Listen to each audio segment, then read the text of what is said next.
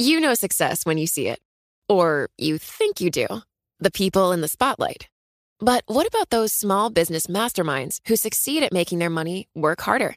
They do that by having a business bank account with QuickBooks Money, which now earns 5% annual percentage yield. Making your money work as hard as you do? That's how you business differently. Learn more about QuickBooks Money at quickbooks.com slash 5APY. Banking services provided by Green Dot Bank, member FDIC. Only funds and envelopes earn APY. APY can change at any time. The countdown has begun. From May 14th to 16th, a thousand global leaders will gather in Doha for the Qatar Economic Forum powered by Bloomberg. Join heads of state, influential ministers, and leading CEOs to make new connections, gain unique insights, and uncover valuable opportunities in one of the world's most rapidly rising regions. Request your invite for this exclusive event at QatarEconomicForum.com.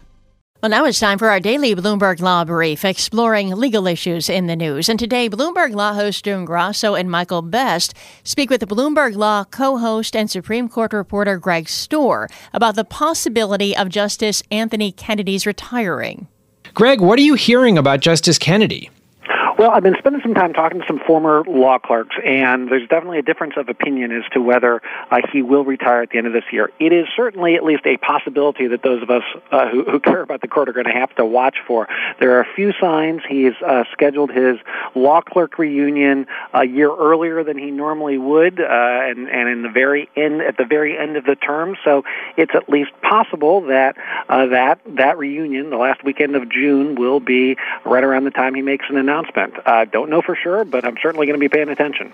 Kennedy is the most important person on that court because he has been the he is the swing vote, and he's certainly back in that position now. Would he want to give up that power? Yeah, that's a real question, June. And and for for those people who say no, I don't think he's going to retire. That's one of the biggest things that they point to.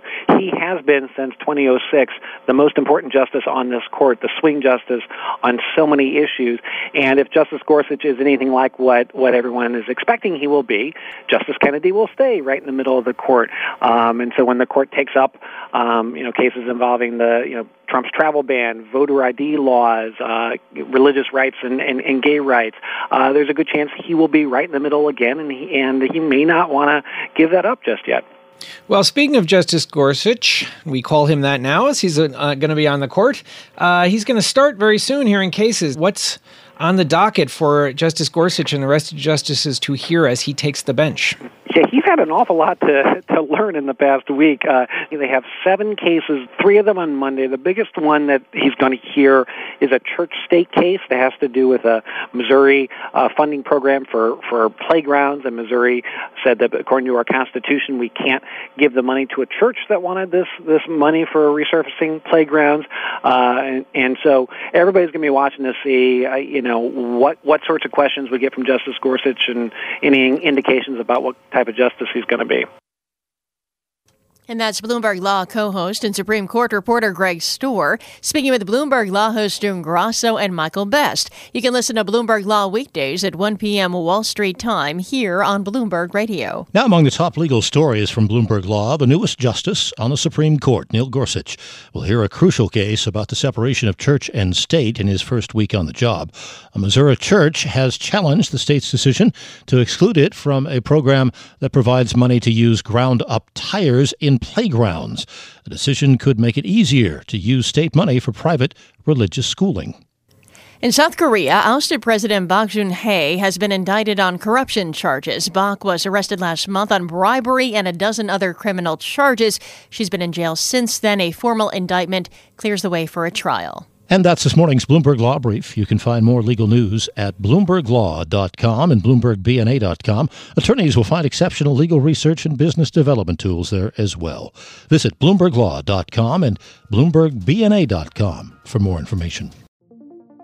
What could you do if your data was working for you and not against you?